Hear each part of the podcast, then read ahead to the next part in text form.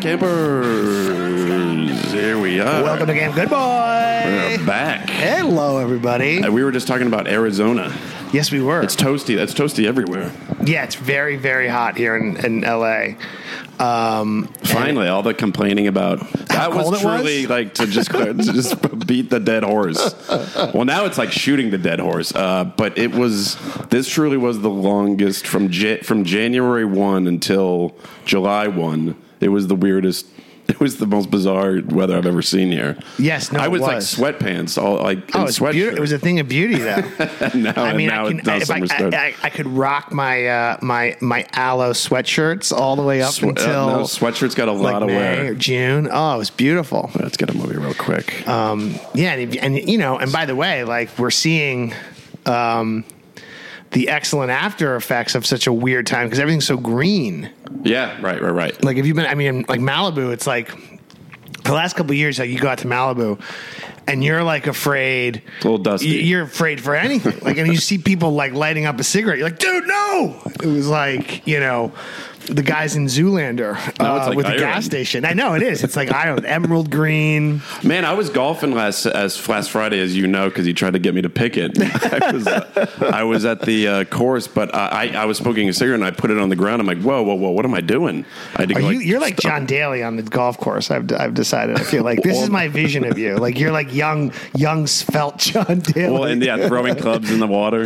Yeah, you know, knocking back White Claws or high. I will. I don't. It's weird. I don't see this. I'm such a mediocre golfer, even though I've been playing since like 1989. Wait, let's just get a movie real quick.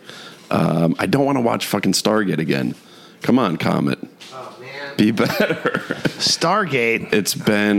Maybe we can. How about Unstoppable? I fucking love this. Yeah, movie. This is a great one. Yeah. This is Chris Pine, Denzel Washington, right? Yeah. Oh, and it just. I saw this movie. I had never seen it. I saw it at the New Beverly last year, and I was blown away. Is this This is Tony Scott. Yeah, my favorite movie director. Yeah, one of the best. There's a great photo of him. I saw it on Twitter the other day. He was like sitting in like a lawn chair, wearing like jean jacket, jeans. Red hat. It was a great photo. Well, there's that also. There's that great photo of them on the set of Days of Thunder. It's Tony Scott, Jerry Bruckheimer, Don Simpson, Robert Towne, and Tom Cruise. Wow! Every element of the film industry except for a studio head was in that photo. Shocking! There wasn't a studio head there. All five of those guys, like absolute legends of the '80s and '90s. Right, and Days of Thunder made Paramount fucking hundreds of millions of dollars. Yeah. Right. Unbelievable. And here we are. But so I don't like drinking when I'm golfing because I genuinely want to try to play well, but I should drink more because it's fucking pointless. Well, that's how I used to feel about pool. I realized that the quality of my pool game increased with the drunker I got over the course of the evening. Now I don't know. Again, I'm not a golfer. I love my friends who golf. Because literally, the friends of mine that golf are literally like people I love legitimately. But I have no interest in learning how to play. I just like to hear the stories. It's a pain in the ass. I don't even know why I bother. It's fun because when you hit a good shot, it's like the best feeling in the world. You're like, oh yeah, I can't wait to do this again. And then you do it again and it humbles you pretty quickly. Right. I was smoking a cigarette and I put it in the fairway. And I was like, that's not how wildfires start, but like, there was a lot of dry brush near me. I'm like, wait, let me put this into like the cooler of ice and not start a brush fire. Yeah, no, do you think that I feel like there's been a few of those. That's probably how they've started. Oh, for sure. Like the errant ash. Because none of these are done by arson, are they? Some have been, I feel like, but none of them are done by the sun beating down on the brush. That's true. No. A lot of it's like lightning strikes too. Years ago, like almost. I mean, God, been so over a decade ago. I was at a wedding in Malibu, beautiful wedding, and it was in like September or October, and literally like so the wedding was in Malibu, and then the after part, the afters, which is my new favorite term for. After party now. The afters was at the Shutters down in Santa Monica. Mm. So we all went back down to the Shutters, and it was we raged. That was a good wedding. That's a good hotel too. Great hotel. Everybody slept with a bridesmaid. It was so much fun. But I remember we woke up in the next morning and we were all at the shutters and we looked out at where the wedding was, and it was just Malibu was completely engulfed in smoke and fires. Yeah. Look, what a really bad, it was not the most recent one. No, this would have been like 2006 or 2007, a long time ago. Got it. But it was a bad one, and everyone's like, how the fuck? Oh, I remember what happened. I think it was like the wind blew down. It was like a totally like a it was like the wind blew down like a electrical pole or something and sparked, and sparks caused this massive fire.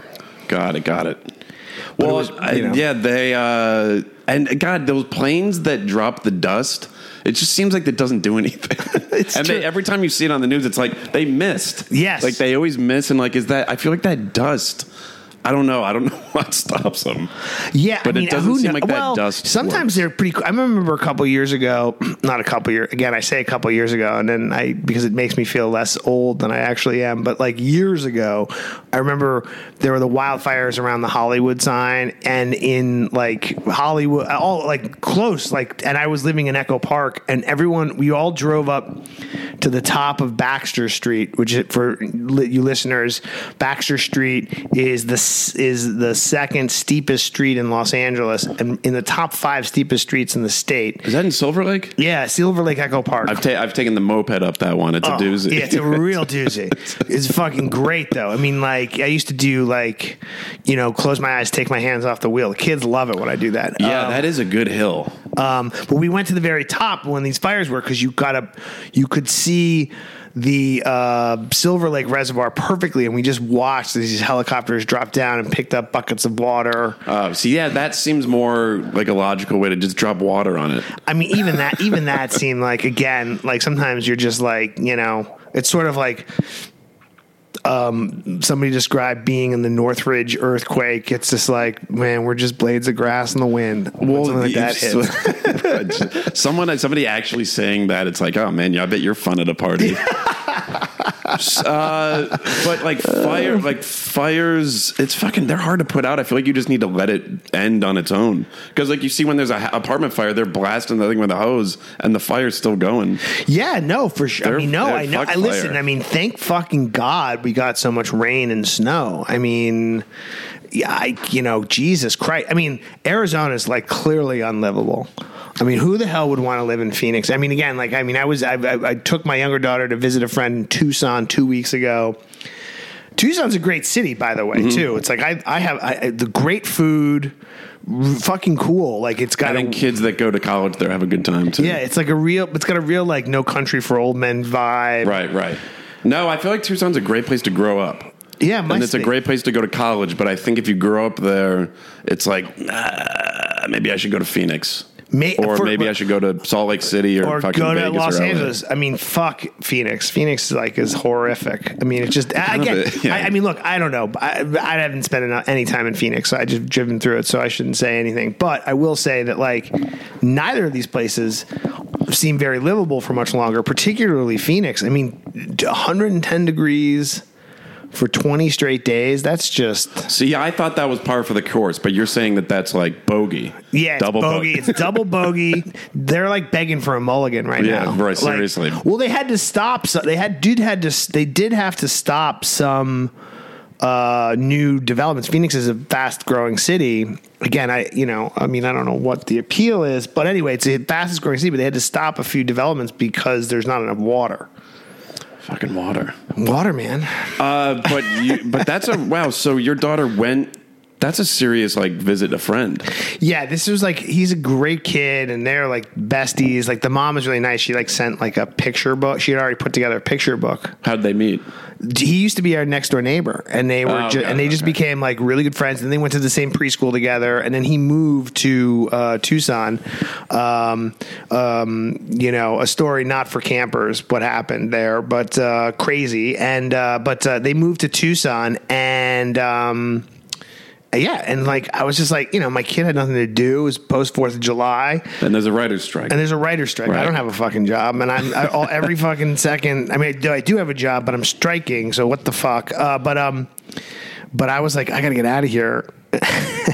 So, yeah, I was like, what better thing to do than like pack up the Bronco and drive over to Tucson. But Arizona's weird. So it's hot, but then they get monsoon season where it rains for like fucking 30 days straight. Oh, no. It's but like it rains like in the afternoon. So it's super, super hot.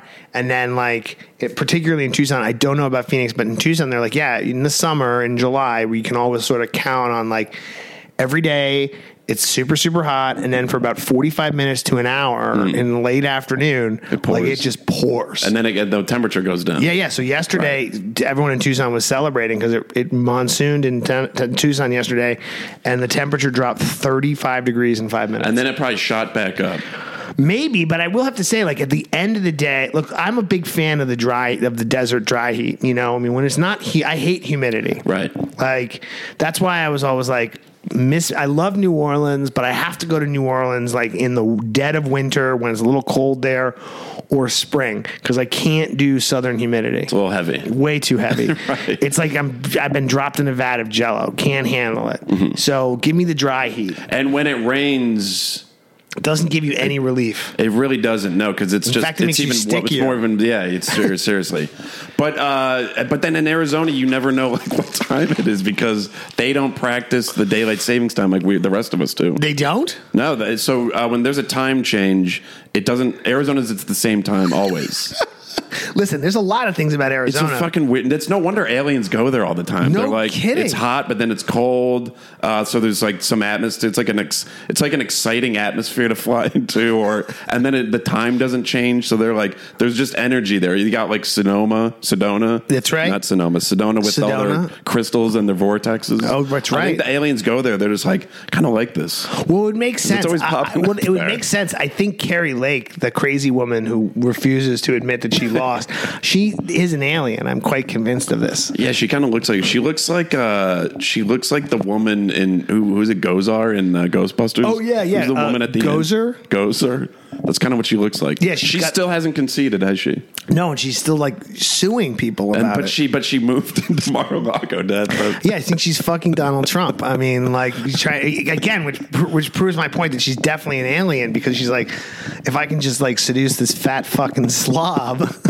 No one's seen. I even forget her name because it's like I blocked them out of my mind. Melania. Like, no one spotted her in a while. Yeah, in a long time. Yeah. Or his, like, weird old ogre son. Yeah, Baron? Yeah, Baron. Well, I feel like the next time we see Baron, he's going to be, like, 7'4". Well, I know, but he's really so tall, so I keep wondering myself, is he the Gilgo Beach serial killer? Because that's been really what I've been very involved in reading about the Gilgo Beach 4. It's all over the New York Post. Oh, I'm sure they love it. Oh, they love it. I haven't been reading up enough about it. They caught him. Yeah, they caught who they suspected it. Well, and what was his body count? What were his numbers looking like? I don't know. They got 4, but now they're like opening up. You know, like it's a good. You know, look, this is again. I find this summer has got a lot of inflection points. So no, you know, it's like every summer needs a good serial killer. You know, like memorable summers. If you think about it, like Summer of Sam, right? The Bronx is Burning. I'm sure Zodiac was in the summer. Probably. I feel like Well, if I go back to, I was having an argument with. A screenwriter we both know who's pretty successful, who literally held the line that Zodiac was a bad movie, and everyone around him was like, "What the fuck is wrong with you?" It's a little long, but I don't think it's bad. Oh, I love it. Yeah, I mean, for me, it's one of my favorite Fincher movies, if not my favorite one. It is good. It is good because it was Downey Jr.'s last great performance until this movie that's coming out this Friday, which I'm looking forward to. Yeah, I agree. He's such a good actor, but he's got I saw a video of him at the red carpet somewhere, and he's doing this stupid dance. You kind of wish he would just relapse a little bit. He's like he's one of these celebrities. What is it, like 55? He might even be close to 60 now. But he acts like he's like 23 years old, kind of. And I don't know if that has something to do with his addiction, but like he's fucking kind of annoying. I kind of wish he would get back to doing like interesting work. Right. Because he hasn't really done it in a while. And like you said, since Zodiac, since like A Guide to Recognizing Your Saints.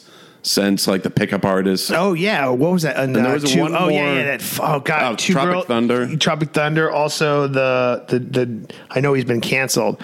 The James Toback movie, two guys and a pickup artist. I think that there's that one, but they did a movie with Molly. No, not Molly. Oh. That's Molly Ringwald. But he did Pickup Artist, but then he did one with Heather Graham and Natasha Gregson, Robert Wagner's daughter.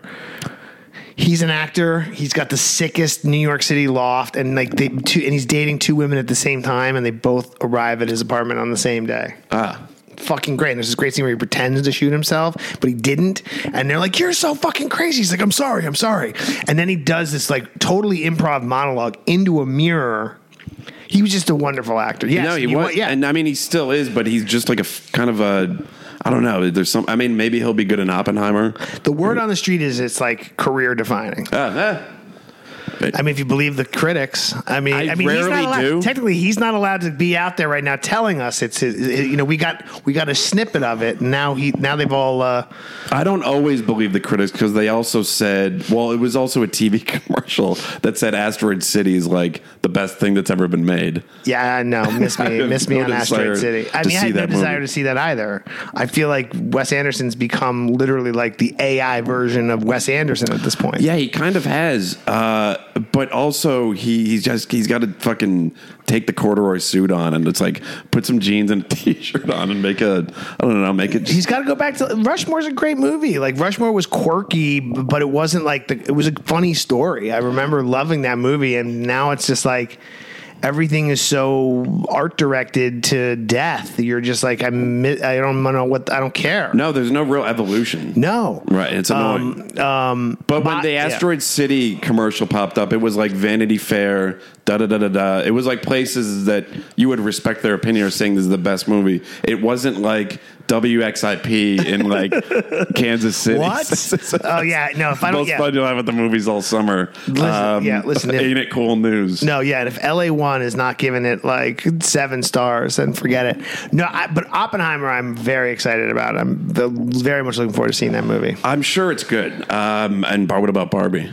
I will have to see Barbie because I have 2 daughters who yeah. So I have a feeling both of them are going to be really good. Actually, even Barbie. I have a feeling like Greta Gerwig did something that's like maybe I'm wrong. I don't know. I just feel like it's going to be like low key, like incredible. No, it could be great. Listen, I like Little Women. I even like. I mean, she's really talented. Yeah. Lady Bird's a great movie, I like her as a director more than an actress, but I mean, she is good. Like you can't for sure. Can't and I'm a huge Ryan Gosling fan, but yeah, no. So Ryan Gosling to do it, it's like there must be something in there that was interesting. He doesn't really sign on to much. No, that's true. No, I'm very excited for both movies. I'm like you know the only thing that sort of kept me sane through this strike is a total like really throwing myself into going to the movies. Did you see Dead Reckoning? I have not seen Dead Reckoning. I saw Indiana Jones. Right.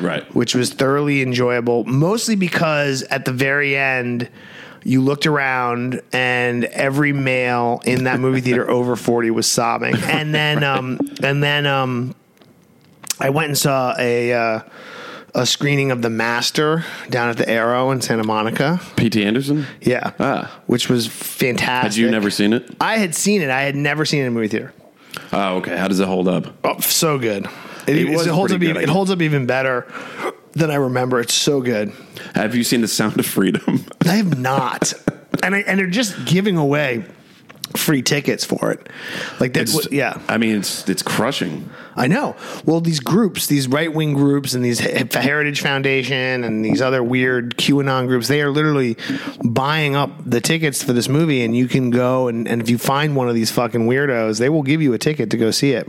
What? I'm not going to go. Nobody else is going to go. Well, see they're it. Just making. No, it's great because it's good box office. They're just buying up all the tickets they can. That's what I've read. I mean, I'm sure it's doing well in some places. I'm sure it's fucking great. I'm sure it's really good. I mean, the Weasel Jimmy Caviezel, he's back. I mean, I really only want to see it if what he's saying is going to happen to him happens, which the CIA is going to assassinate him. That's what he was saying in his last interview. Uh-huh. So I was like, okay, Jim, if you get... Oh, in real life, not in the movie. No, not in the movie. In one of his last interviews, he was like, look, I'm going to be assassinated by the CIA because of what I know. And I was like, okay, well, if that's true, then I mean, look, if Jim Caviezel like dies or is murdered randomly, then I will definitely go see that movie. If they do it though, they should just do the stages of the cross. Yeah, no, they should just crucify him. Really, that would like set off. That would like, to me, that would be the best psyop you could do. To QAnon, to like really make them crazy, is like literally just like Jim Caviezel's crucified. He's Jesus. I mean, like, what else was he even in? I've never seen him in another movie. He was in The Thin Red Line. Oh, okay. He did some, I swear, and he was like on, I'm pretty sure he was in a Jennifer Lopez movie, too. He did something opposite her. I feel like there was a minute there he was being groomed as, like, the next... he was really good looking. I mean, Thin Red Line, he's got really like, he's almost angelic. But the Passion of the Christ, he's really angelic. He's literally angelic. He's back. This was the role that he was born. I wonder what role he was more born to play. Jesus. The pedophile savior, or, well, you know, I honestly, I mean, again, I like my, the thing is like, I feel like he went fucking crazy on Passion of the Christ, because apparently when he was crucified and they were filming that scene, they left him up there on the cross and he was struck by lightning. Jesus Christ. Well, at least that was the story. He's got some juju. Well, you can't play Jesus and not have juju around you. You're what is it they say? If when touched darkness, don't be afraid when it touches you back. I mean, when you play Jesus the way he did, don't be afraid when there's just like weird fucking things kind of surrounding you. Yeah. Happened to you? Well, I mean, I know. Oh, he was in that show, Person of Interest. Oh yeah, which was on the air for fucking, had a good 5-year run. Yeah, so that's where all his money's from. That was back when they made 22 episodes a season. So that's not happening anymore.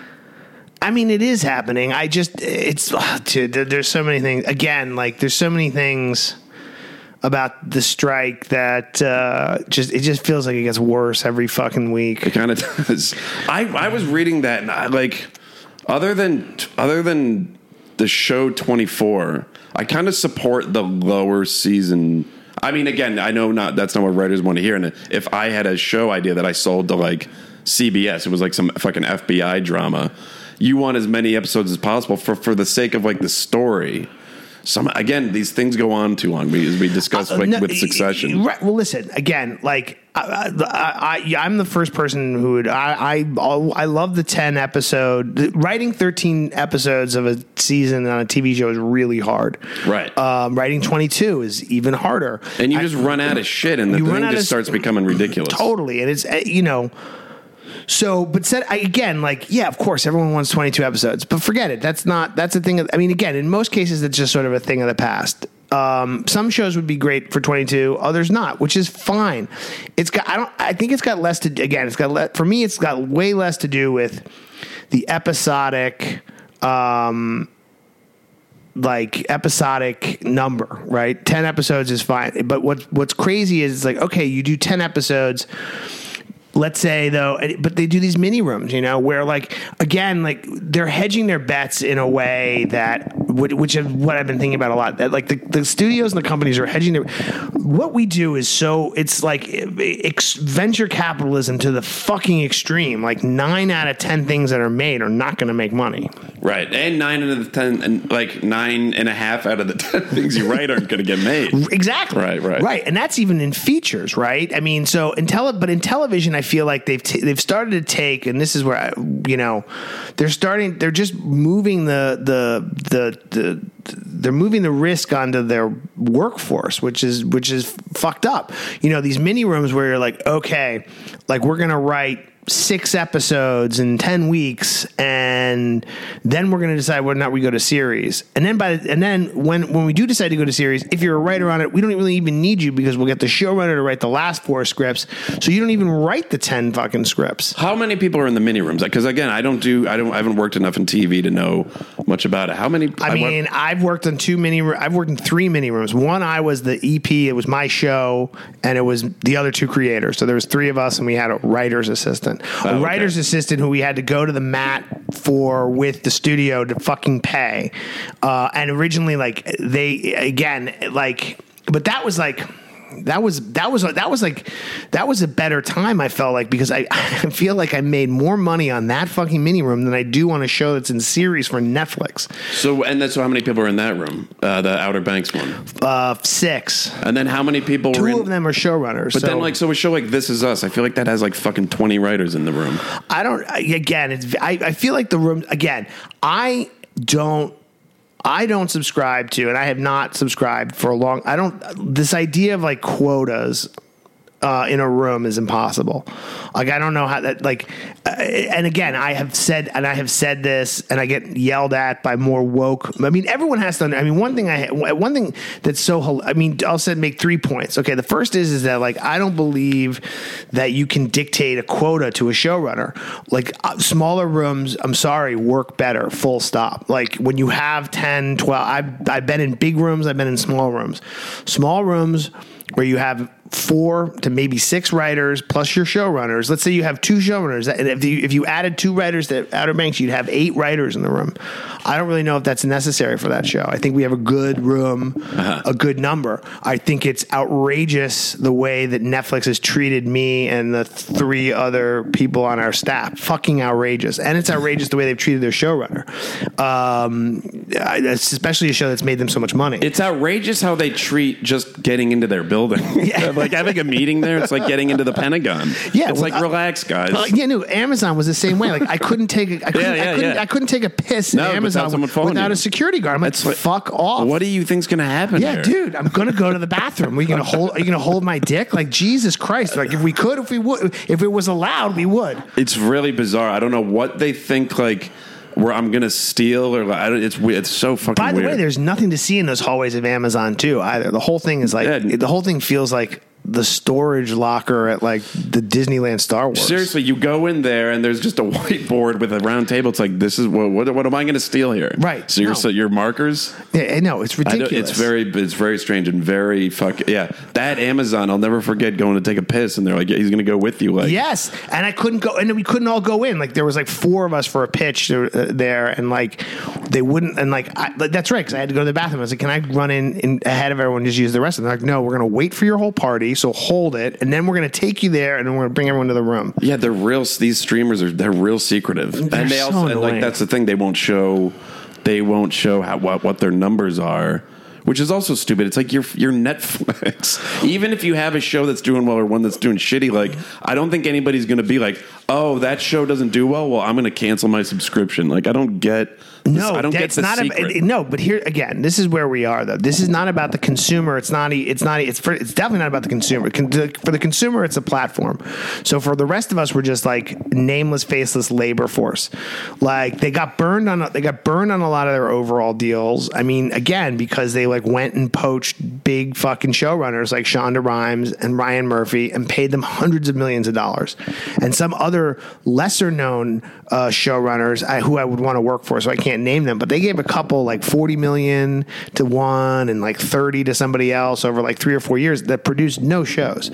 So they got completely burned in the overall world, but it was in order to bring some other people, bring some note. But now it's sort of like, okay, we'll take care of our showrunners. Everyone else is a fucking gig worker, and it's and it doesn't matter, because the audience that they are playing to is Wall Street, and it's and I mean I think the reason they're not releasing their numbers is they don't want like an analyst on Wall Street to be like, oh, you spent $100 million on a fucking movie that like 2% of your total subscriber base watched. Right. That's what it feels like.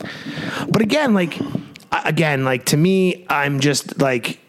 What's fascinating to me is how badly the AMPTP, that's the studios that we're striking against, have behaved. They feel like, I mean, again, I also don't think they are really caught up to how different everything is from 2007 and 2008. Like in 2007, 2008, by this time in the strike with the writers, and we were the only ones that went on strike. And I was like a baby writer at that time. I had no real like sense of anything. I had literally closed my very first deal that year, where I was paid for the first time to write a movie.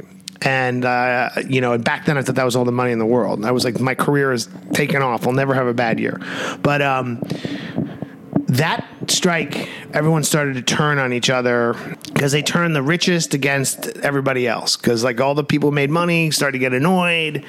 They tried to do that today in Variety. Variety dropped an article being like, yeah, well, the actors, you know, there's like, you know, a bunch of the actors that make $30 million a movie are going to eventually get annoyed with like the everyone else who's just a jobbing actor. And I'm like, well, that's like Tyler Sheridan. I was like, I don't think so. Because I think like because the actors will look at what happened to Tyler Sheridan. That guy seems like such a fucking asshole. Even before he, I feel like he is Kevin Costner's character in Yellowstone. He must be. He's he also made Kevin Costner sympathetic, which was a hard thing to do based on all the things I've heard that Costner's been up to on that show. I don't. You know what? I've been like sort of.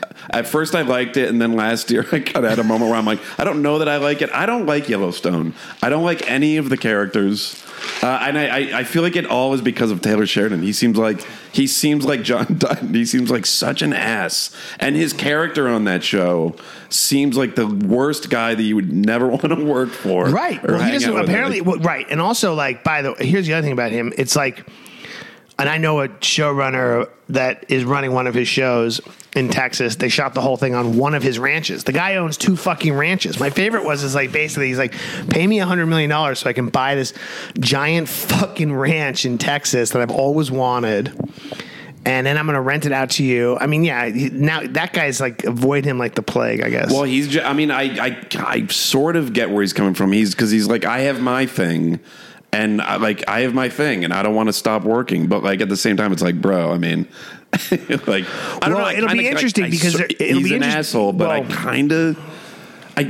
guess I get where he's coming from. It's sort of like you make all this money, and you want to keep making money. It's like people who make a lot of money, and then they get taxed.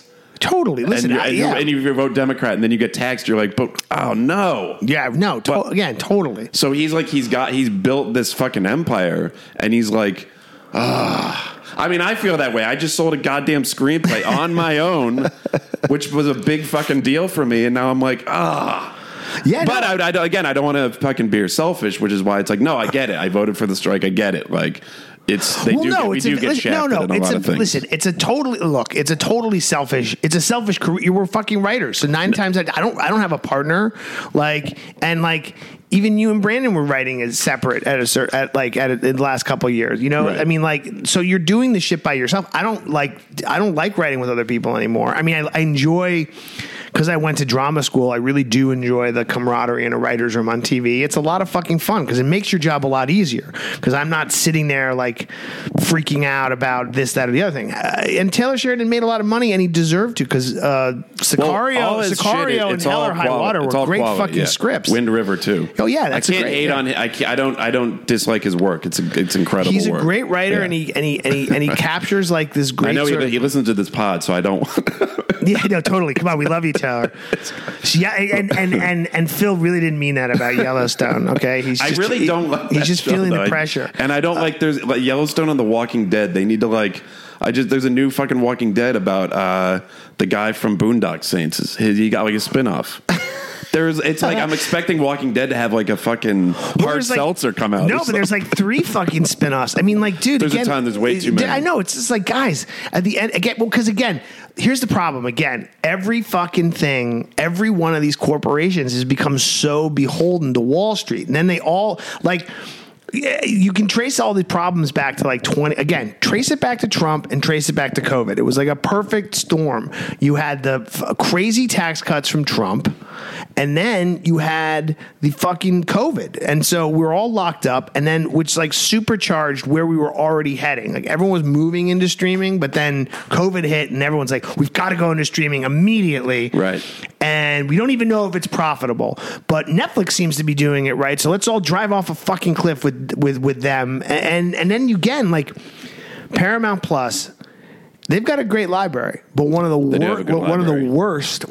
worst platforms. Yeah, it really is shitty. It's so fucking bad. It doesn't tell me. I like, again, one of the great things about Netflix, one of the great things about Hulu is there seems to be like some guys who understand tech there who at least create like an experience where it's like easy to find things. No, it, as much content as Netflix does have, like it is a clean, their platform is just fucking clean. Right. So it's run by tech guys. So they know, I mean, again, but they don't, again, but they also, so it's a perfect storm. I'm hearing so many different fucking things. I've heard this thing could go to January. And people are dug in. I mean, again, the AMPTP, they don't seem to understand that, like, Twitter, say what you will about Elon Musk and Twitter, but Twitter, social media in general, will keep this thing going longer than they realize, I think. Because, again, like, writers are talking to each other in a way that they normally don't. On Twitter. On Twitter. I mean, you know, actors, everybody is on the same page. I mean, literally, like, Universal is now going to get fucking dinged by the city of LA and by the National Labor Relations Board for their bullshit over at Universal. First, they tore up all the sidewalks so nobody could picket. Really? Yeah. Wait, where? Over at Universal Studios. So if you go to Universal Studios now, at the beginning, two days after the strike started, it might have even been a day. Suddenly, they had to redo all the sidewalks in front of Universal Studios, a bunch of them. So they tore them all up. And then, this is the most savage, though. But then, the other day, over by the Barham Gate at Universal, most of the picketers were picketing underneath like a tree-lined street, so the trees were giving you some shade. Then all of a sudden, Universal pruned every one of those trees. Whoa! And they cut them all off, so there's now no shade. And it's like we were talking at the beginning of this, how fucking hot it is now. So now, like whenever you go to Universal, it's like a really sparsely picketed. This is like shit the mafia did. It is. It's blood. There's a lot of blood in the water. Well, I mean, here's the thing. Like, you don't... The strike is on. Was it... I mean, again, like, this picketers don't hear this, but, like, you don't... If they gave you nowhere to picket, that doesn't mean the strike's off. No, it doesn't. And people are still going there. But then, again, no... Here's the thing. Here, again... They took it one step too far because they're so fucking tone deaf. Like like everyone was joking about their construction. Everybody got it, right? Mm-hmm. Like there was like, these motherfuckers. All right, you want to play like that? Fine, fuck you. We'll play. Mm-hmm. And they weren't making a big deal of it. But then you go one step farther and you fucking chop down a bunch of fucking trees. Yeah, like you prune all the trees. You're like, and then everyone was like, whoa, what the fuck? And then enough people were pissed that they complained to the city, and now the city of LA is like, seriously, whoa, motherfuckers, those streets and those trees are the property of Los Angeles, not the fucking studios. Yeah, but Karen Bass isn't going to do a fucking thing. No, I know. She's a fucking... oh, my God. If I could take back my fucking vote. Oh, God damn. I was Caruso all about... I know, and I believe me. Do you know, every one of my... By the way, all my friends turn out to be like secret Caruso voters. Well, and who knows if he would do the same fucking thing, because I'm sick of all the politicians... I mean, I don't really like that guy, Adam Schiff, but at least he went to the picket line. He's been Shifty Schiff has been out there trading. And by the way, speaking of politicians, we don't know how Caruso would have acted. No, that's the thing. But this goes, right. But this goes both fucking ways, because here's one of my favorite fucking things. There was some talk, and I'm sure it was around by his people, but there was some talk about Bob Iger being the Democratic. Maybe Bob Iger should run for president. Oh yeah, I remember that campaign. There was like a brief. Right. They sent out some trial balloons, like maybe Bob Iger. Boy, that guy turned out to be the biggest motherfucker in the world. So now you see that they're all the same. They're the same. Right. Bob Iger would be the same as fucking Donald Trump. And I hope you fucking hear that, Bob Iger, you motherfucker. Well, he's a listener also. They play this up at their Sun Valley. I know. This is a huge pod for them. No, but again, like that guy talking about... I was reminded of, and I put this on Instagram because it drove me so nuts, this idea about being unrealistic. And I just had these flashbacks to when I was working. I worked on a TV show for Disney, and I remember at the time, you know, for years, you know, I mean, you and I could probably have a million stories. I've never been paid on time. No, never. And anything I've ever done. Ever. Props to Facebook and to Netflix, because all those times I've worked for them on staffing, on their shows, there's been no issues. Like Netflix is great. I will give it to them. Like it's never been late. Now I had always been under the assumption that like, okay, like when you get like hired in a writer's room on a TV show, like it works like a normal job. You know, you fill out your paperwork, you close your deal, you fill out your paperwork, boobity, boobity, boobity, get it all you're done. You know, when in development, forget it. Every time I've sold a pilot, like I sold a pilot once, a premium pilot sale, I didn't get paid for a year. A couple times I've been paid for a fucking year.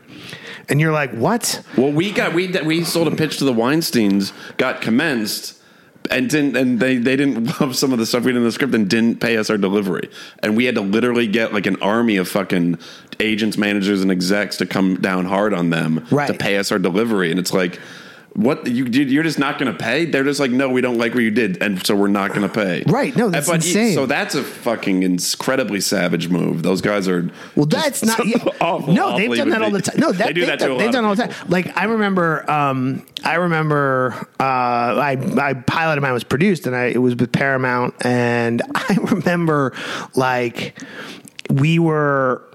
And I did something with Apple too, and Apple took 7 months to pay me. But the Paramount thing was crazy because it's like I was like, dude, I'm owed this, this, this, and this, right? And they had been like systematically withholding a couple thousand here, a couple thousand there on a variety of like different steps of like an overall kind of like it was like we sold the pilot, we had a mini room, we actually made the pilot, and I remember when we were making the pilot, they weren't paying me my fee, and every time I got to the point where I'm like, okay, well, my agents aren't going to do a fucking thing, so I would just call business affairs from my office on the Paramount lot, and I would call them, and like the woman on the other end was shocked. I'm like, yeah, hey, this is Nick Scott.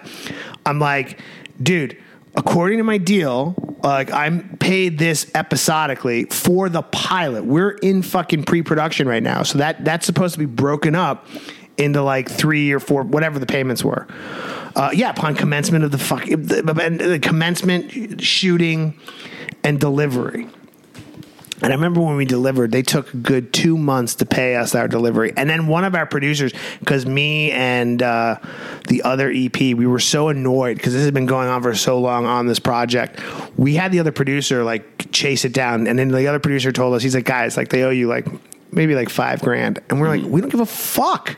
Like I want it all. Like no, and then there's this like because we had this thing set up at Fox in 2011, and it's like we sold it, like we pitched it out, the whole fucking story, and like this exec wasn't going to.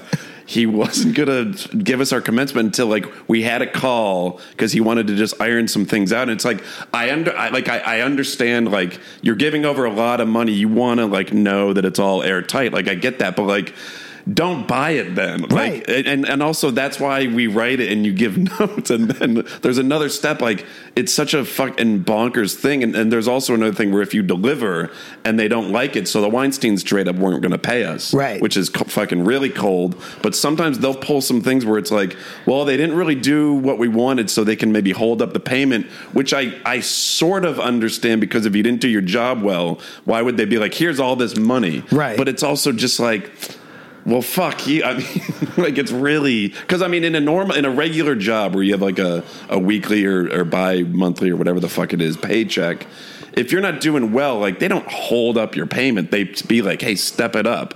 But right, because eventually, or you'd be sued, and you get fired all the time. I mean, like I was talking to like a really well-known actor who's a writer, and we were both sort of like, we had both had bad experiences with Ivan Reitman, and it was like right around the time like Ivan Reitman had passed away, rest in peace, Je suis Ivan Reitman, but like everyone was like Ivan Reitman, and both of us had had bad work experiences with him. He was just like he was not this wonderful human being that everyone was making him out to be. By the way, it's business, so you're not going to be best friends with everybody. So we were sharing we each had a war story with working with him. And he said to me, he goes, I remember like I turned in a script and then he fired me. Like he fired me the next, he told us I'm going to fire you. Like he told me before we're going to turn it in, he's like, you know, you're going to be done when you turn it in. Uh-huh. And he did, he kept his word. He fired us. I was like, okay, but that happens all the time in writing. Like that's the point, right? Like I get it. Like you're going to get like, you know, yeah, this happens more, I think, in movies than in television. I mean, television is different. I mean, I remember when I was the creator, an EP.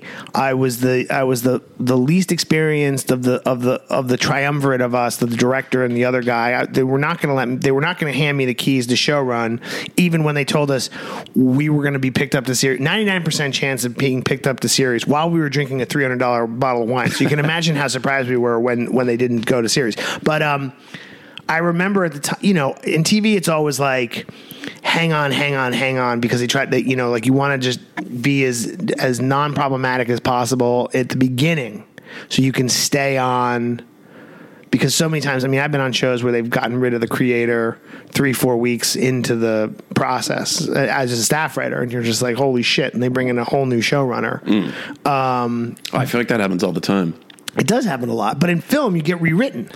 Yeah, you get paid out, and if you're replaced as a showrunner or as a creator, you still get paid out for your first season, right? I mean, this is basically why the industry is harder than ever, is because, in the 90s, that was, the norm with what we did with... We had a fucking general based on our script, The Bringing, with Bob Weinstein, and he was lit...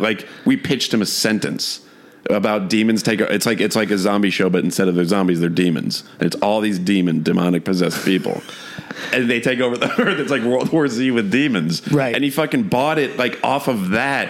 But then you complain when well, dude, you should have bought it when we had the whole thing pitched out. Right. Or we should have written it and you buy the script, but it's that's what's happened, is that everybody was so fucking coked up and reckless. Right. Everybody that it's I want to buy that sentence. Yeah. But then now you're locked in. I get it. And it's way more buttoned up now. And I think it should be, because that's the thing. You're throwing all this money around buying sentences. It's not fleshed out. Yeah, for sure. Everybody gets burned. And I, again, I'm also somebody who I see all sides. I get it.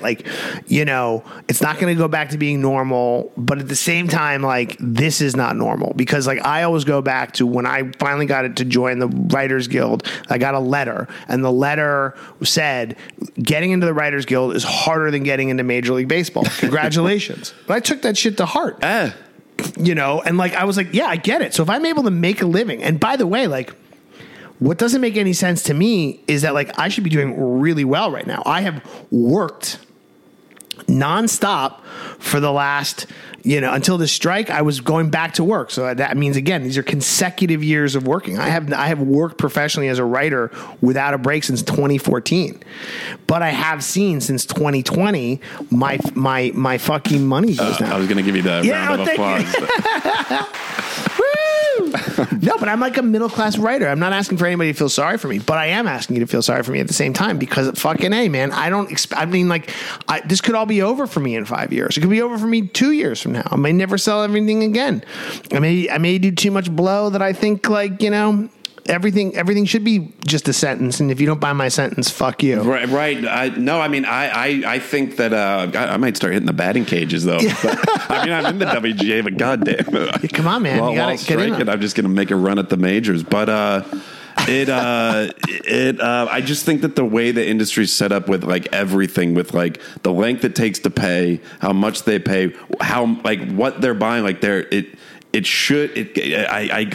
it. These people throw so much money around, and then they complain that they're losing money. It's well, stop throwing so much money around.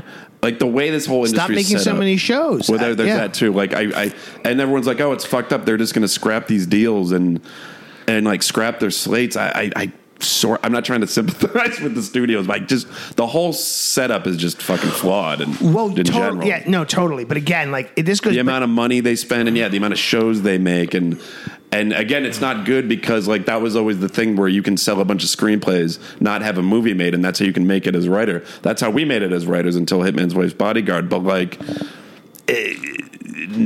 I kind of fucking, I don't know. We're really at a crossroads. No, we are. But again, just going back to this whole, we got into this crazy, hilarious story about not getting paid on time, which is true. But by the way, nobody would have fucking talked about any of that had they at least negotiated on some of the things. That to me is where I think things are getting insane, and why I think this might go for such a long time is because people are having time to start commiserating about things that we weren't talking about at the beginning of the strike. At the beginning of the strike, for the writers, it was AI and mini rooms. What is it now? Well, all this stuff, late pay. Because the actors released what they were asked. And this was crazy to me because I used to be like always annoyed because you'd always be like, oh, the actors get fucking paid immediately. I've never heard issues about actors not getting paid on time. I haven't either. I mean, but apparently it is, I guess, because they brought it up. Oh, okay. In their negotiations, and they said we've got to get rid of late payments for actors. And the studio's response was like, yeah, we know we pay late, but we're not going to make any changes to like that structure. The way how long it takes for you to get paid, it makes me, all I picture is these business affairs rooms have like a fucking 90-year-old woman in there. Yeah. And that's it. Like, right. Just one woman doing the calculator. So now, all right. But now based on that, and again, that's the new Walking Dead. Jesus, like, Daryl, who gives a shit? It's crazy. And now he's overseas in Paris and it said they got it. How the fuck did the zombies get over to Europe? It was a worldwide thing, but the second I saw, that happened, and then again on social media, an explosion of fury from writers and actors about this late payment thing. Now to the point where it's like that old woman, that 90-year-old old woman, because then everyone starts to realize like, oh shit, like because for so long, and I realize this too, like for so long, you'd be late getting paid. And you'd call your agents. And I remember when I was on the writer's room for, when I was working for Disney on their TV show for ABC, I remember I had the fucking worst agents. They were so bad at that. I mean, they were the worst. And I remember calling my agents being like, bro, like not for nothing, but, I haven't been paid right. And I'm in a writer's room and like, I didn't think that was supposed to be the case. Mm-hmm. And he literally writes me an email. He's like, well, what do you want me to do? I'm like, it's your fucking job. Call business, call whoever it is, call the fucking payroll. I don't fucking know. I mean, this is weird, right? Those business affairs people, I feel like their blood is just boiling all day because they're getting calls from I feel like most of their calls come from agents complaining that clients. This is when I realized I had to get rid of these agents because they were like, well, it's a process. And they were like scared. You know, this again, like they were scared. That's why I mean, like they were legitimately like, oh, we're not going to ruffle any feathers over at Disney. I'm like, fuck you. Now I realized, but now I realize I'm like, okay. And everyone on like this, the guy who, the showrunner of like Spartacus, good writer, Stephen DeKnight, I think his name is, he was like, it's my new rule now. Like I won't turn in steps until I get paid for the last step. No, exactly. And then he was also, but then everyone else is like, oh yeah, call the WGA after 7 days and and have your union go after them. And then they'll get you interest. Oh, that's a good idea. So that's what I'm going to do from now on. Yeah, because they fucking, yeah. Because, well, the WGA are the scrappiest. No, they really are. So now, okay, that. So again, so by the way, again, once again, it's sort of like, oh, so like, but this is this will be another headache for the AMPTP that could have been avoided if they had just met us somewhere in the middle, which is sort of what everyone was expecting. Now it's like we've had all this time to just fucking ruminate and get mad, and then the actors and everyone's mad. Like, that's why I'm just like, do you guys like fucked and shit the bed? Like, I don't know what planet you're on because it's gonna cost you. I'm more convinced now than I was that we're gonna win this. I think too because every tactic it goes back. Well, this strike, I wanted to talk about this. It goes back to the fall of the Roman Empire. What was Billy Ray talking about? Nice. I'm going to pull up a chair here and light a pipe. What was he talking about in his strike podcast? He was talking about something in like the 1800s and how it relates. It's like, I guess. I mean, Billy Ray's got it. Billy Ray is bringing us like real Rachel Maddow. His monologues talk. I mean, you got to write something. I mean, he chased his co-host right out the room. Yeah, no, seriously. But what was I going to say? Fuck. I forgot. Oh, you were going to say something about the fall of the Roman Empire. That was before that. Slaves, Spartacus. What the fuck was it? No, they got to pay quicker. I think that's what it was. They got to pay quicker. Yeah, again. Writers are not going down. I mean, it's literally like fucking Rocky and Apollo Creed. Like, yeah, they're taking blows to the face, and it's like they're not going down. And even because that was a real fucking cold hearted thing. I don't know who said it, but that whole like we're gonna bleed them out until they lose their homes. Until they lose their homes. Yeah, yeah. That's fucking so. Well, cold. I know. And again, what's so scary is then their follow up was like Bob Iger being like, "It's not realistic." Oh, which gets me to the original. It's full circle, so it's all making sense to our campers here. Roast those marshmallows, kiddos. Is that like? Again, like Bob Iger then did this interview where he was like, "Oh, it's not a beautiful setting, by the way. He looked like he was at Dutton Ranch, billionaire summer camp. I mean, that's where they are listening to Camp Good Boy, Camp Rich Good Boy." But he goes, "It's not realistic." And then and that's what brought me back. So I was like, "Yeah, what was not realistic was that there was 12 writers. There was a huge writers room on this show who were not paid for 6 weeks, and a writer's assistant who was being paid so little the showrunner had to pay his rent." Because Disney, according to a fucking technical snafu, was like... literally they were behind by 6 weeks. And I remember that they were really apologetic. And I remember like I opened my mailbox because this was before I realized like your agency could do direct deposit. But like I got a huge stack of checks for those weeks. But it was just fucking... appalling behavior. Like you're a Fortune 500 company and you were late paying your employees for 6 weeks. Like in the regular world, that would be bad. No, yeah, exactly. No one would work. No one would have. People would stop coming into work. Yeah, right. World. No, and look, I understand. What's Molly doing over there? You can let her out if you want. She probably just wants to go lay in the sun. But I get that it's like I get if a script comes in. And it's not what you paid for, and you're throwing around a lot of money. Like I get that it's like, I get that it's. Oh yeah, she knows what time it is. I get that it is. Don't shut that door, because then I won't know that she's just baking out there. I see her. Like the script comes in, it's like, okay, we have notes, but like you can't play games where you hold that payment up for the delivery, like. And I feel like they do that sometimes where it's like, it's not what you want and you're just going to kind of delay that delivery. Yeah. I mean, at the same time, you know what? At the same time, even when you do deliver, I feel like it still takes a long time. It does take a long time. It doesn't matter. I'm impressed that you guys were ever able to get I've never been paid a commencement. I've always gotten, it was a brilliant, total runaround. Of the deal. Cause it took so long to negotiate. It takes sometimes so long to negotiate these deals. And I remember both times I was not paid until not only had I delivered a first draft, but I had done notes on that first draft. And you still didn't get commencement? No, I got it all at once. I mean, and that's how sometimes they used to like literally blind you. You get like the commencement and the delivery all at once. I mean, we got paid one time before paperwork. That's when we were working with that sketchy Romanian producer. I remember we hadn't even signed paperwork, and Eddie Murphy wanted like a fucking full draft. Right. And it's every situation is different, because there's been times where we've actually gotten paid really quickly, and there's been times where it hasn't been.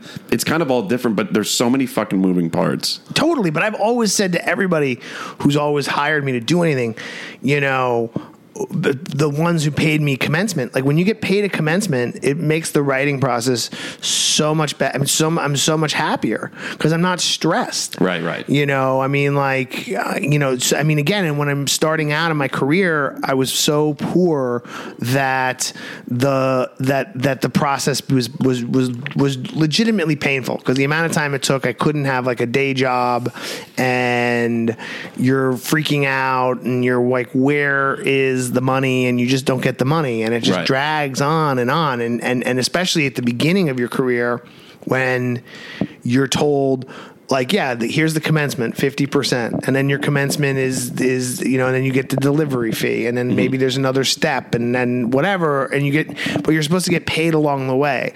And I remember that just has never happened to me. Certainly not in features. In fact, and it will. I mean, again, also fool me once, shame on you. Yeah, what is the fool me twice? Shame on me, because I did the same fucking thing. I worked for the same production company twice, and they did it to me two times. Two times they fucked me. So I mean, in a way that was so outrageous that it, you know, it's still like I still get hot neck thinking about it, because I remember literally the first time they hired me, it took a year and a half to get paid. And it was about a year to write the script.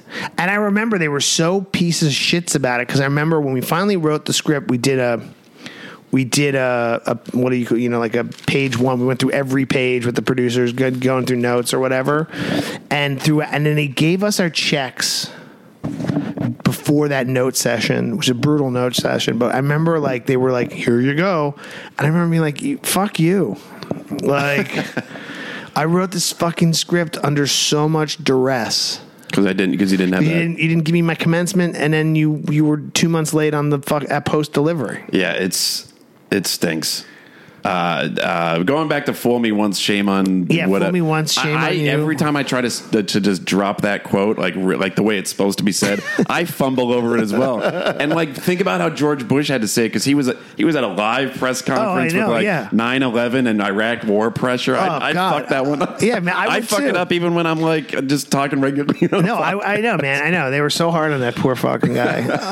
Yeah, and by the way, everybody would go back to that in a fucking heartbeat.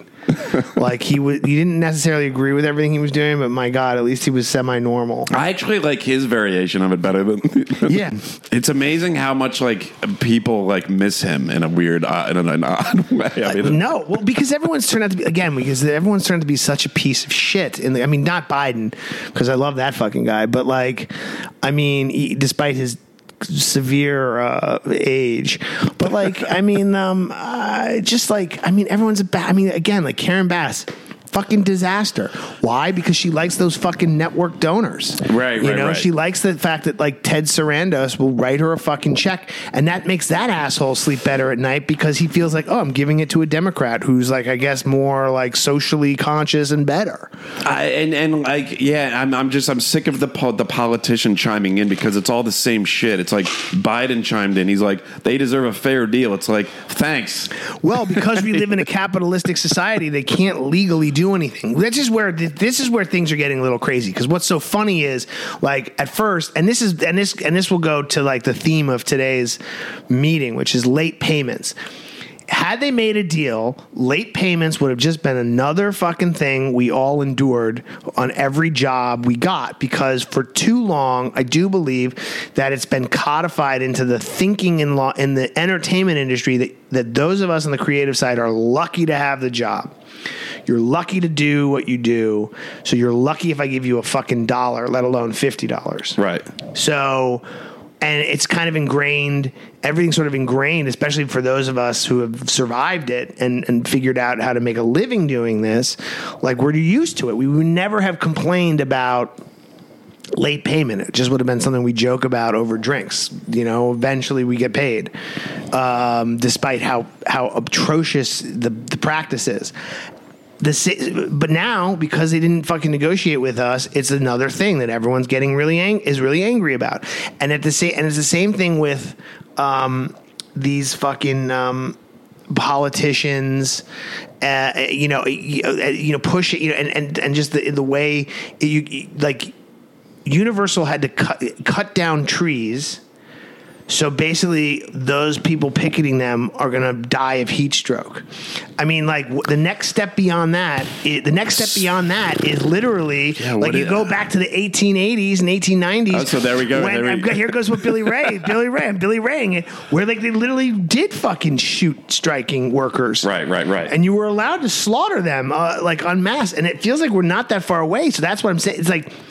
again, like, yeah, the same thing as the politicians. They can't get involved really, but maybe Universal fucked it up so bad, now they end because they've broken law. I mean, the National Labor Relations Board is going to look at it like now they're looking at the concrete destruction, like the tearing up of the sidewalks because of the trees, because you're still allowed to protest in this country.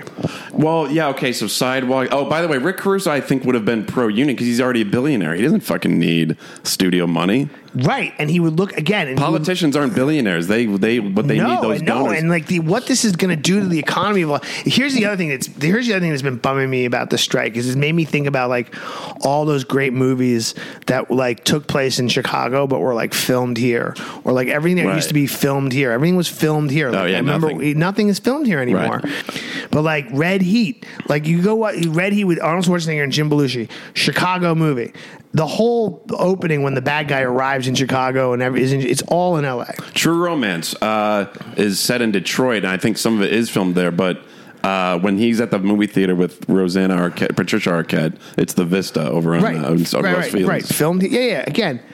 90, so they're moving everything out, trying to find cheaper play. I mean, Marvel. Like my friend was going to work on the Thunderbolts this summer, which has been delayed. That's known as it'll be the last Marvel movie filmed in the United States, and they're going to move their whole thing to Hungary, to Bulgaria. Or something. Yeah, tons of shit is in Bulgaria. Right, so it's like fuck you, America. These fucking pieces of shit, and then these guys they claim to be so. These CEOs claim to be so enlightened and give so much money to liberals and their social values, but they're wrecking they're wrecking Los Angeles. The amount of money this is going to cost the city, it's crazy. Yeah, I've been wondering when Newsom's gonna chime in, but then someone was like, oh, but he probably takes donations from all and he's too people, busy, so right? Like, and he's too busy. By the way, what can Biden do? Jeffrey Katzenberg's the fucking co-chair of his re-election campaign. Right. Jesus Christ, everyone's a fucking scumbag. That's why Caruso definitely would have been like, he doesn't need their money. And also, he had all those actors that were vouching for him. He definitely would have been on the union side. I know. What were we thinking? Instead, we got. Homelessness is up. Apparently, of course, it's gonna be. It's gonna be way up again. Like, I mean, here's the thing. Like. Writers. Of course, the joke was this is even true in the media. Like, writers were like a nuisance to these companies. Like, all right, there's 11,000. Despite our svelte appearances, no one's worried that we're going to make it to the major leagues for real.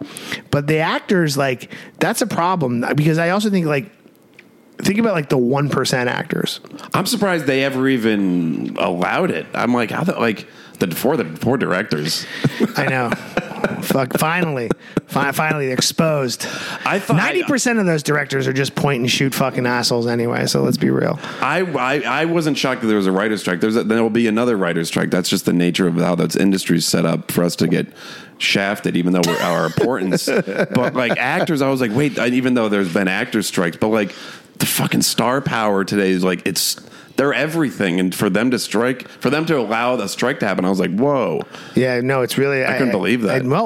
Look, quoting Billy Ray again, I do believe the actors are going to win this for us, because you also think about like a 1% actor and how many people they employ, right? I mean, like, I think about like the publicists, like all the publicists who are working on fee right now, like for the summer, like... who are supposed to be setting up interviews and helping your actors promote their movies and then getting ready for Telluride. And they're not working. Cinematographers aren't working. Gaffers aren't working. I mean, all the way down the line now. Oh, yeah. I didn't think about poor publicists. I think some of these fancy management agency companies, if this isn't resolved soon, they're not going to survive this. Right. Like some of the more boutique-y ones sort of like, boutique, spun out from this. Like now it's like... the bread and butter is actors and writers. I mean, and directors aren't working. I mean, directors can do commercials, I guess, but still, like, Well, I have this script that Brandon and I wrote in 2019 that we tried to sell it in June 2020. we wonder why it didn't fucking sell. That was like the worst month in human history. Oh yeah, totally. But Audible they want to do it as a podcast. Oh, amazing. And it's a non-union thing, so I can actually work on that. There you go. But that deal is a podcast, an Audible movie deal is like so complex. Oh god, there's so much fucking shit. Oh yeah, this train's not. I remember this. I watched. Well, listen. Here's the funny thing about here's. I mean, again, like If you can, I mean, again, like there, people don't like to not work. So again, but the rise in audio movies could be a thing because. But you can make an indie movie right now. I mean, A24 just got a waiver because they were like, "We'll agree to your terms, so they can keep filming." Like if you're an indie, you can do an interim. I don't know where the WGA. Oh, is it a waiver? Yeah, right. I don't know where the WGA stands on this, but I know for SAG, like you can get a fucking waiver right now. So if you have a script. And you go get Mark Ruffalo because he said, "Let's go back to indies." Uh huh. It'd be good to see Ruffalo in indies again. Let's all go back to fuck it. Let's go all go back to indies. There, well, eventually those if this thing goes to January, but then if this thing goes past January, they're gonna have to really can't go past January. I doubt that's way too fucking long. But like eventually these waivers. I still think I mean, again, I'm still hopeful that like January is too far. I mean, again, if everyone is fucking realistic. All these, but this is all. This reminds me of all these fucking negotiations I've had with Netflix, which is why I know they're the ones driving behind this. That the take it or leave it. No, across the fucking board, like on whatever you're asking for, like if they gave the writers, I won't speak for SAG, though I am a SAG after card holder. Oh yeah. So you have two signs. I got two. It's good exercise. But I am like. If you met the writers at 50%, gave us half of what we're asking for, we'd fucking close. We'd settle. It'd be done. I mean, this is the thing. The reality is there's a lot of people on these lines. I think writers and actors, certainly younger, who really think somehow that when this is all over, it's going to be like a utopia of jobs and money. No, that'll never happen. No, hell no. They're going to be stingier than ever. And oh man, if you're a writer and once this thing closes, they're going to be vicious with their notes too. So you better bring the heat. Yeah. But no, and I don't know that that's necessarily a bad thing. Like it's true. We're going to celebrate it when it's over. Cause I'm sure the deal will be good, but it's true. That doesn't mean that they're just going to be forking out jobs. Right. Or you're going to get those jobs. No, for sure. People like some people need to realize, I mean, everybody, all writers need to realize that like even when they were just buying sentences in the room, like carelessly, it still wasn't a fucking guarantee. And it's not easy and it's hard, I'm surprised that they seem so unwilling to meet anywhere in the middle on a lot of these things. It's crazy to me. Right, yeah. No, this is supposed to be the summer of... This is hot. It's hot. But look, again, I do think it's like... It's funny to me, like, who would have thought that... A revolution would have started in Hollywood because you're seeing it everywhere. Like, I mean, American Airlines, their flight attendants are voting a strike authorization this week. And bartenders and waiters. Are they still on strike? I played golf with this guy who's a bartender at the Beverly Hilton, and he's striking. Oh, they're striking. Yeah, right. And, I don't know if how long. It's not getting as much press as the market of Iraq. But fucking UPS. I mean, this is like hot labor summer. I believe that. I mean, again. Like I think that there's real like blood in the water, anger in the streets. Well, they should be striking for like those mail trucks are so small. They don't think they have good AC. I mean, no, the UPS stores. I know those guys are always driving with both sides open. I would go crazy. Seriously, it's like that's been literally the same mail truck since I've been a little kid growing up in Syracuse, New York in the 80s. Like get an upgrade. Like can't like they get electric. Can it look it's the same model? Well, I know, but again, to me, it is like I do think it's like the people have reached a breaking point where it comes to like, dude, like you don't need fucking. I mean, again, like I'll go back to Bob Iger. The guy is going to make $27 million this year. He's made $57 million in the last 2 years. He's worth $600+ million. Like. Even me, who is terrible with money, villain. That's why I worry if this is going to go long. Because before the actors struck, everyone was sort of thinking, "Oh, Bob Iger, he'll be the guy to settle it all." Because he's supposedly old school. I mean, all the people who love movies, love television, they've all been pushed out because of Me Too. Like, I mean, The last strike ended because I hate to say this, and I might get canceled, but the Les Moonves and the fucking Harvey Weinsteins loved what they fucking did. They were pigs, but they loved movies. Yeah. They loved television. They knew what people liked. And the people running it now you don't get the feeling that they truly do love it. Like they're not up in their billionaire retreat watching. Apple is a $4 trillion company. I mean, like their fucking TV shit. I mean, they don't give a flying fuck. I mean, once in a while, like Tim Cook likes to fly down from Infinity Loop and rub elbows with Jennifer Aniston and Reese Witherspoon. That's about the extent of how much he gives a shit about what they're doing. Right. But you think he wants to fucking cave to labor when half of his labor force is in China and most of them are trying to kill themselves? No way. Same with Amazon. I mean, this is like we're out here fighting, and two of the three new companies, and also Netflix, predatory practices. They went to South Korea because South Korea has no fucking rules when it comes to filming. They have nothing for their actors, nothing for their writers, nothing for their directors even. Yet they make really good movies. They do. And it's a burgeoning society. So, of course, like Netflix was like, let's go in, we'll invest, and all the fucking money comes to us. It's crazy to me to think that the creator of Squid Game got no residuals, and that show supposedly generated $900 million in profits for Netflix.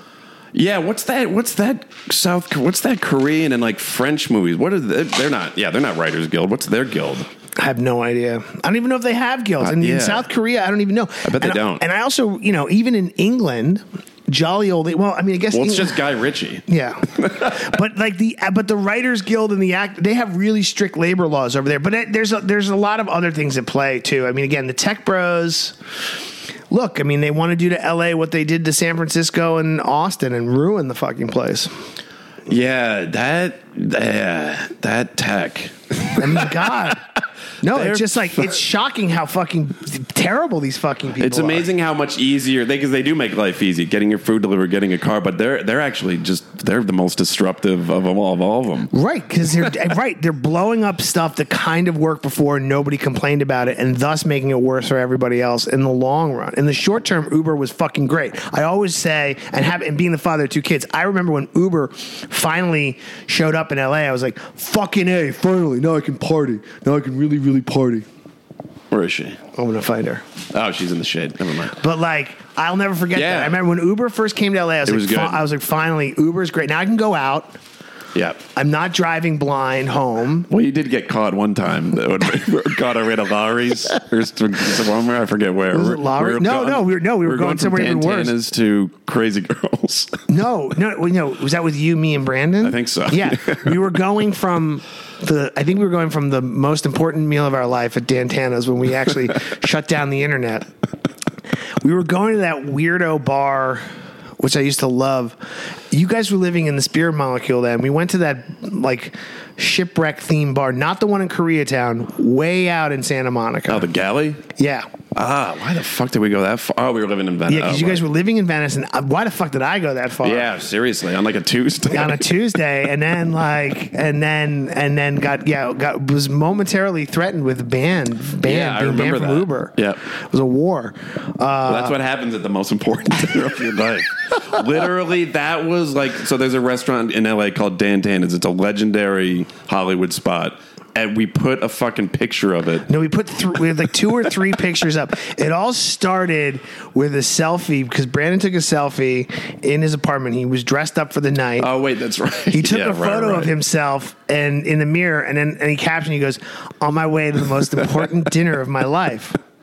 And then at the dinner, we all took a photo of the red check. That's right, and then a picture of the light outside. It's like an iconic sign, the sign in Dantana's. Yeah, we took a series of photos, and each one of us. And on mine, I remember writing, "Just finished the most important meal of my life." And then I think you now we're going out to celebrate. Yeah. After the most, and then the next morning we woke up. So I was like on Deadline Hollywood. Yeah. It was ridiculous. It goes to show you the power you can have over people on social media. I mean, people were like. It was like our phones were blowing up. Everyone's like, "Congratulations! What happened? God. We're so excited to hear the story." It's so fucking funny how you can just toy with people and they all believe it. And what was also so funny was we all had the same manager at the time, and she was like, "Guys, what are you? They didn't know. What are you guys doing? What happened?" That's the power of that restaurant. It was the best, and then literally.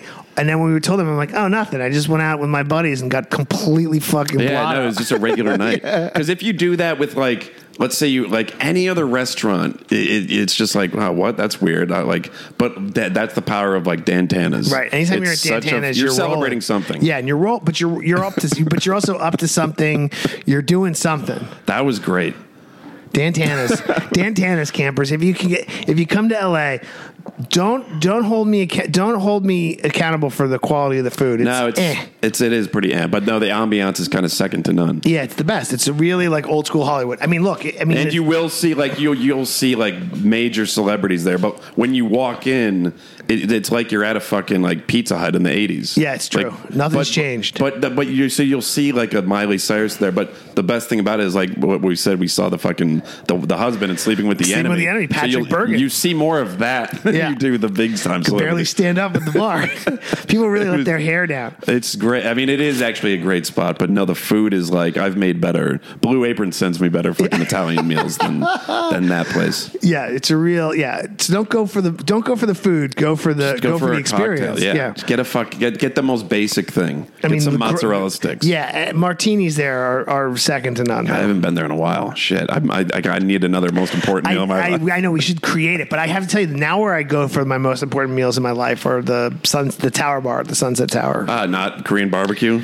Korean barbecue is very Korean barbecue is always that's for like top seat. That's like for tops. I could never get away with that being the most important meal in my life because people are like, don't you do that every Friday? Right.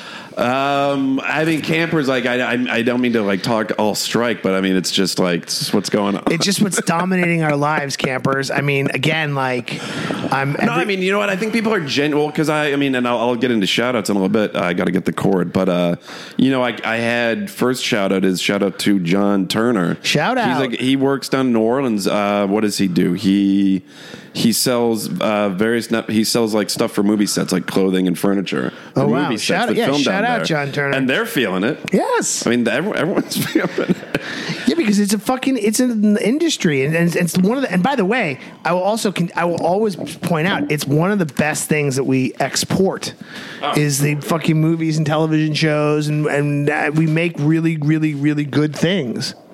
So I mean, and also, by the way, apologies. Unfortunately, campers. The other problem is it's what's dominating all of our day to day here in Los Angeles now, especially with the actors. I mean, everywhere you go. Well, no, now that the actors are here, it really feels like an event. Like we had the writers got Weezer out for one day. Yeah. Now I feel like more.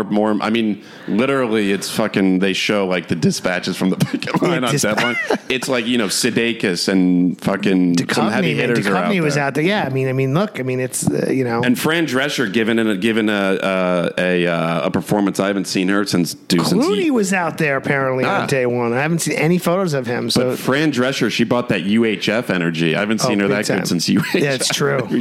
I mean, her speech was like, "Yeah, okay." Like, yeah, it's good, and she's driving around in a big bus. But the writer's strike, like, yeah, like they're okay. There's pizza, and like I saw the guy, the Levy that created Eugene Levy's son, Dan Levy created Schitt's Creek. Yeah. Like I saw him out there, but I mean, obviously he's a writer, but like now it's a real. Now it's an Rosario event. Dawson was down there the other day. It's an event, but shout out to John Turner. So I'm going to get into more shout outs. Shout out. Wait, where is it? Where is it? Should be the first thing that pops up. There it is. All right, here we go. All right, here it is. Shout out John Turner. I'm sorry that we're striking. Sorry, John. Hey, shout out the Jort Report. Shout out. Hey, shout out Sean Maloney. Shout out. Is that the handle? Let's see. Oh, Mortgage Man Maloney. That's a good handle. Shout out to... Let's go. Let's see. Shout out to Al Espo. Shout out Fake News 1988. Shout out. Hey, shout out Bushmaster 21. Shout out, guys. Thanks for supporting the page. Thanks for listening. Thank you for tuning in. To Strike Talk. Strike Talk 2.0, the Camp Good Boy version. But I don't want to sound like the fucking guy that plays at the blackjack table, and I'm like splitting everything and double downing on everything that's basically fucking the whole table. Like Taylor Sheridan, he's basically the guy at the blackjack table who's playing the dealer. Right. He's not the guy who's playing with the full table where it's like, no, like, don't hit on that because I want that card. Which I actually get that guy at the blackjack table because it's like, yo, like, what? I don't care about you. This is my money. Yeah, totally. I get but it. I don't want to sound like that because like I had that script to get bought and I'm like, oh, I can't work on it. But it's like, I'm not the only fucking writer out here. Like, so again, like, I don't want to come off like that. If there's any like fucking writers out there that listen to the podcast, which I don't think there are, but I don't want to come off like that. What are you talking about? They're going to come here right after they listen to Strike Talk. Because I do support the strike. It's just a fucking pain in the ass. Yeah, it's just making it. It's making no. Listen, man. It's really. It's making a fucking. I mean, summers usually, as an adult, like summers start to kind of lose their luster. Like when you were a kid, it was the best time. But man, this summer is just like a drag. I'm not. Yeah. I feel like it's just like, ugh. What am I doing? Well, again, July is my least favorite month because it's starting to get warm and there's no sports. That's true, except for baseball. But baseball is fucking boring on TV. But no, like, and I think that's why, like, I went to the picket line, and it's like there's a lot of cheering and wooing, and it's like I'm not really wooing, I'm not cheering, I'm fucking. This sucks. I know, I'm kind of, and like, I know that they hate it, and I just don't like the cheering. Not that they're celebrating, but I'd rather just drive by and honk my horn. But no, I should go down again. But now they're going to be even more crowded. We'll be out there. I'll go again. But no, I just kind of, I don't know. I just want to work, I guess. Yeah, not work like what the way you're not supposed to work. No, we got to work. Like, when it's over. You got to like you got to have shit ready. And I'm not the only writer that thinks that way, obviously. But like, you got to have shit ready because, and it's going to be a fucking, I mean, God, those. When they make a deal, like those studios get ready for, and managers get ready for an onslaught of fucking scripts coming in. Oh yeah. But then get ready for an onslaught of like passes. Even more passes and even more persnickety notes. Oh, for sure. Because now it's just like, all right, what do we? If we're gonna fucking, if we gave them this deal, like you got to bring the thunder, which is not a bad thing. You should always bring the thunder. Just like they bring the thunder in this Unstoppable. Every time I've looked over at Unstoppable on the screen, and they do all the news reporting on it. It's always fun. I'm always like, I know it's, but it's great because I'm like, holy shit! It takes me a minute to like realize it's still a Tony Scott movie, but goddamn, it's good. And comment if you're listening. No more Stargate. Yeah, I'm sick of the Stargate. Gimme, because it's weird. I wonder if they switched it because last night Amityville Horror was on, and that's what I want. Yeah, no, that's what honestly, I want. I've never understood. I did not like the first Stargate that much, and so it's always been like kind of a weird, like, I don't know, I mean... Whoa, Bo Bridges is in it. Whoa, Bo. All right, well, wow. You know. Camp Good Boy Wreck of the Week. Did you see the Evil Dead Rise? I have not yet. Whew.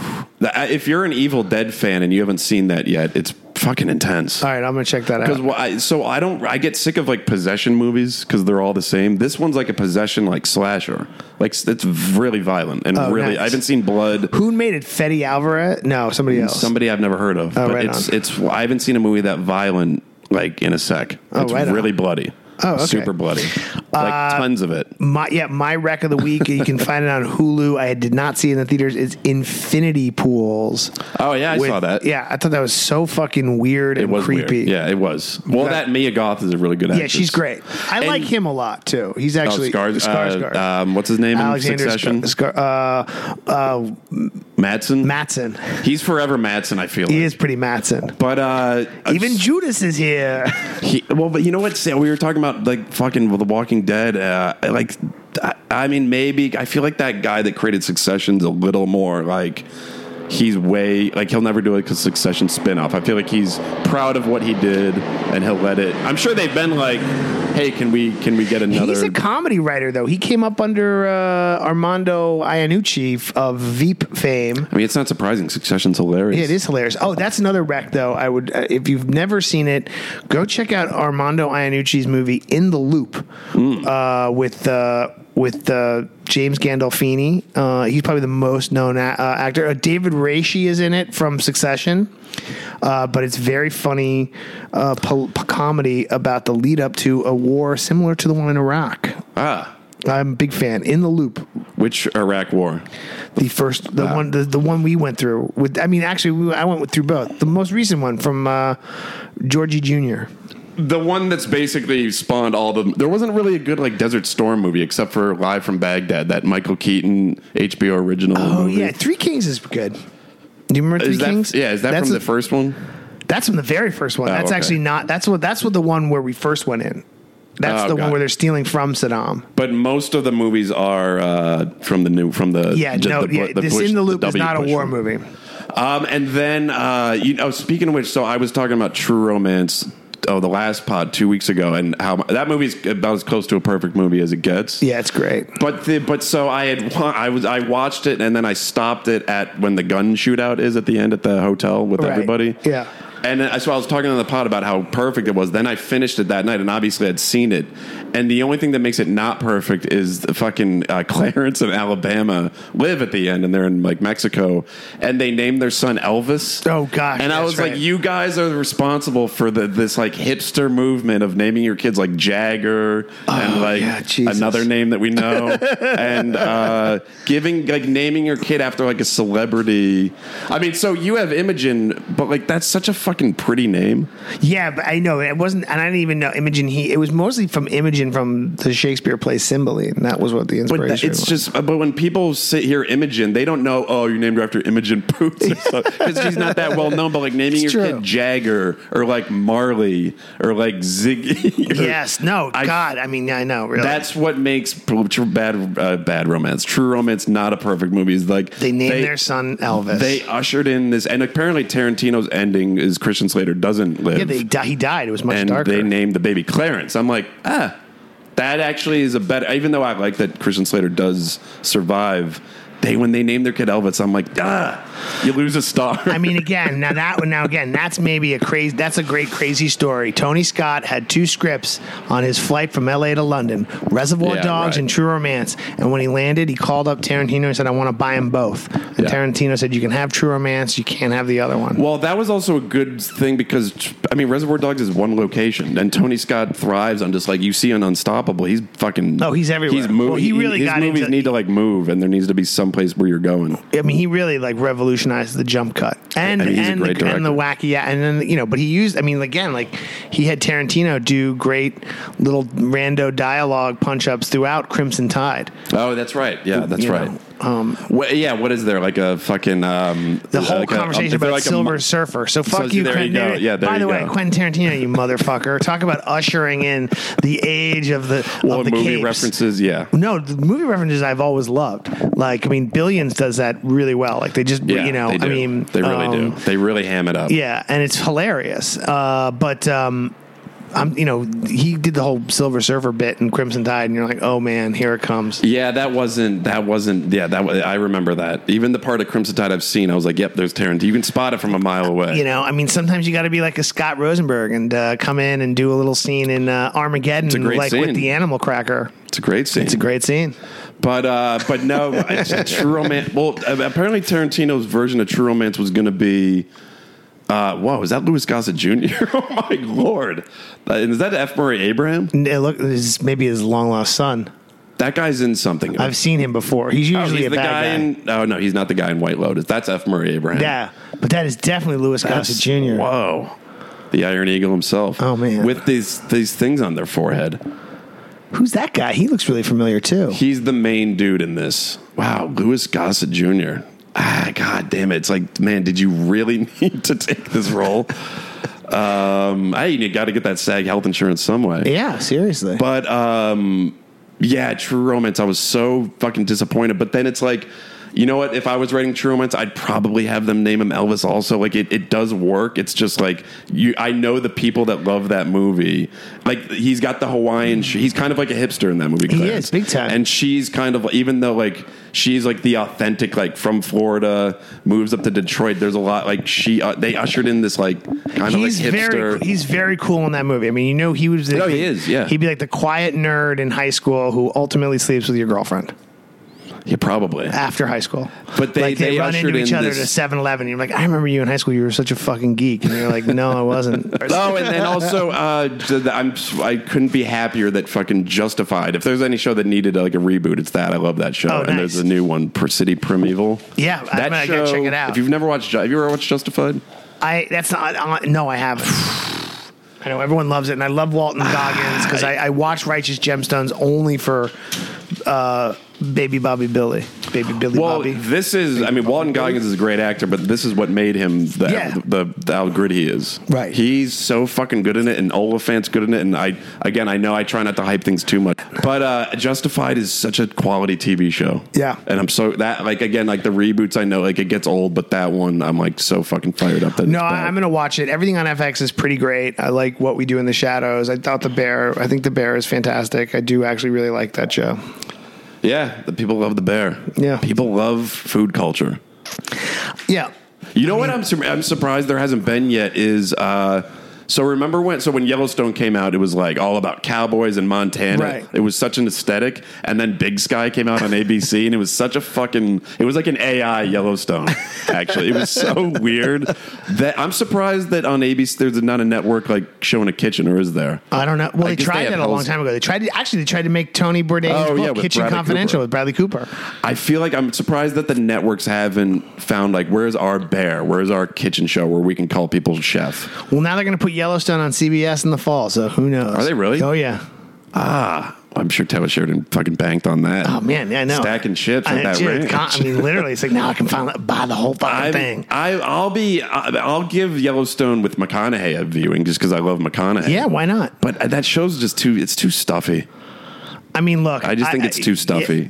You know, it was not a terrible show, which is fucking hilarious. But it was just sort of, again, this was a good cheat. It was Tulsa King with Sly. Oh, fuck, you don't have to tell me. I love that show. That show just really, I'm just this is perfect. It is perfect. It's so stupid and fucking brilliant at the same time. Just send a mobster.